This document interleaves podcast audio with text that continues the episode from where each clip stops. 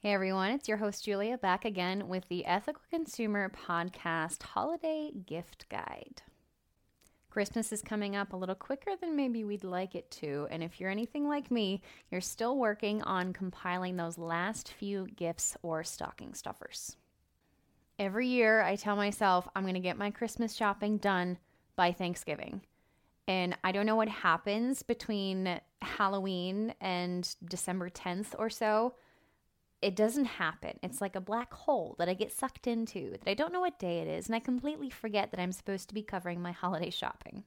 I'm very proud of myself as it is the 9th while I'm recording this, the 10th when it comes out tomorrow. And again, I'm almost done, but I have a few more, or I'm waiting for a few more to arrive. There is still time to get some ethically minded gifts for your loved ones and friends for the holidays, and here are a few suggestions if you're a little bit stumped on not just wanting to get, you know, your run of the mill chocolate bar at the grocery store, or maybe you're looking for one more thing for that special someone that's really hard to get things for. Like they just buy everything themselves. I'm thinking about my brother. They buy everything they want themselves, and you're left with what would I buy them that they don't already have, or they wouldn't just buy on their own if they actually wanted it. I find that's the perfect situation to bring in some sustainably harvested or artisan crafted goods. It's a consumable, it's something that they'll get use out of for sure, but it's also not something that's just going to lay around their house.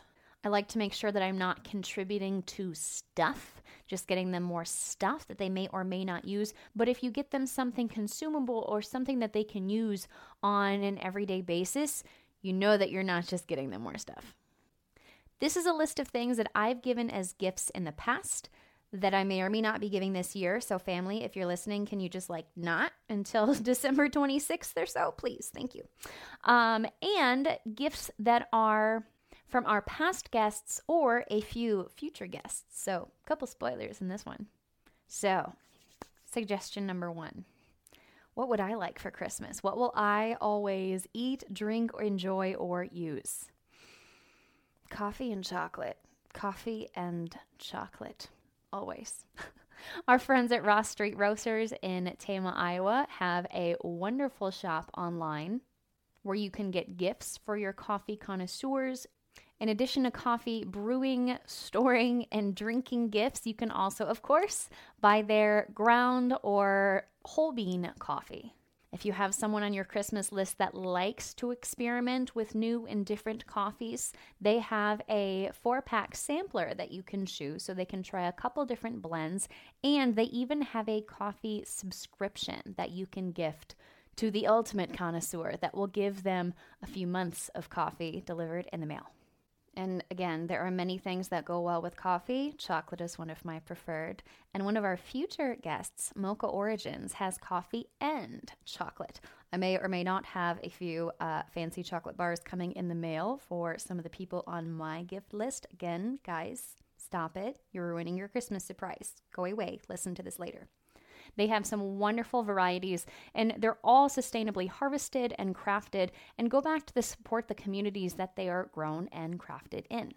They have country and region specific bars. So if you have a world traveler friend that's really missing traveling right now, there will be a few more gifts on this list that would be great for them. But getting them a country or region specific chocolate bar could also feed just a little bit their wanderlust.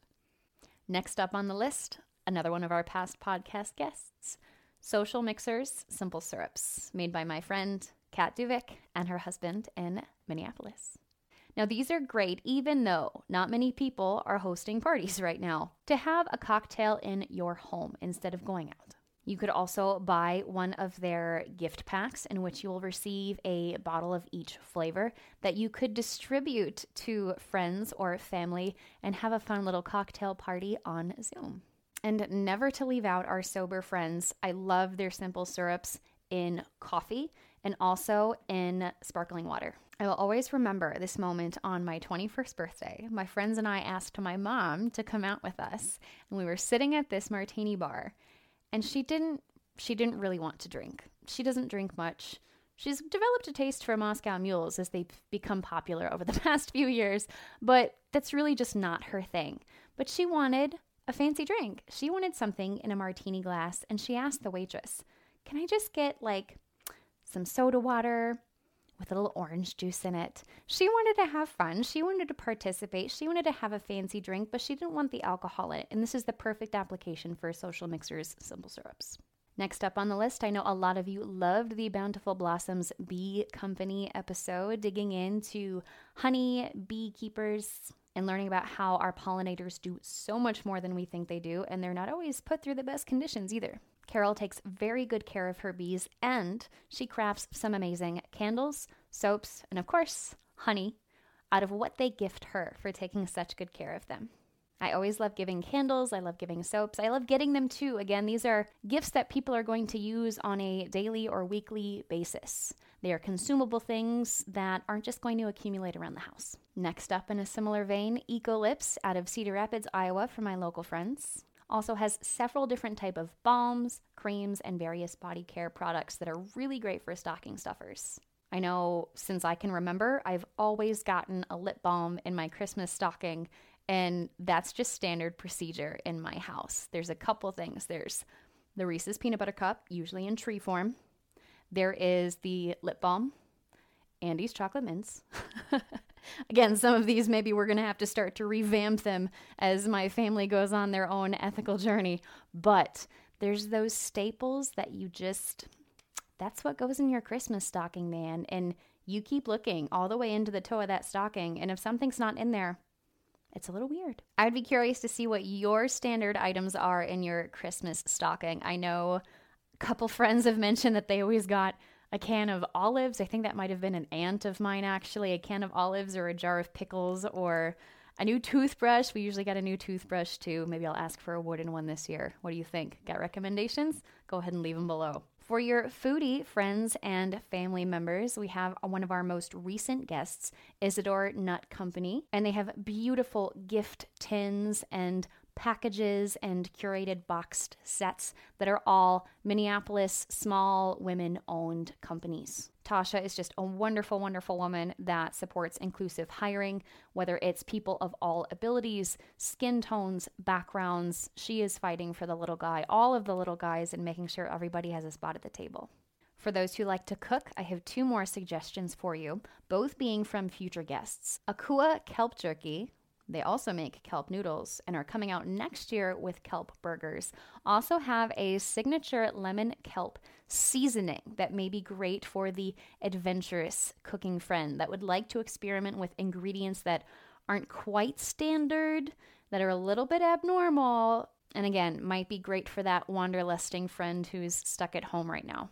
For your spicy food friend, Small Axe Peppers hot sauce should definitely be on the list. They have peppers grown in various cities around the US that are grown in and give back to community gardens in urban areas. They have a couple different flavors, couple different styles. I'm told that the Chicago one goes really great in a hot dog, vegan or otherwise. And I am most excited to try the habanero mango and the habanero ginger. Those sound pretty good to me. If you're not interested in giving consumable things, maybe you'd like an item that's going to stick with them for a little bit longer, past the time it takes to finish that chocolate bar or go through that entire bag of coffee beans, I would highly recommend getting them something reusable. Maybe they're starting on this reusable journey, they've seen some things, they've mentioned some things, but they haven't bit the bullet and they haven't decided to make that investment in something that's going to last longer than a plastic bag or a plastic bottle. A few years ago, I gifted both my brother and my sister in law. I think she was my sister in law then. She might have been his girlfriend at the time. Both Klean Kanteen water bottles. I know Sarah's bottle took a few trips down the water slide when she was lifeguarding and it was still kicking.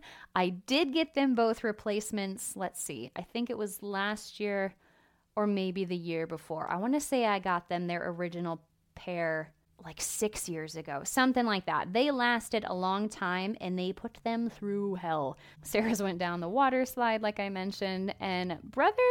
Brother decided that he was going to see how long he could make his last.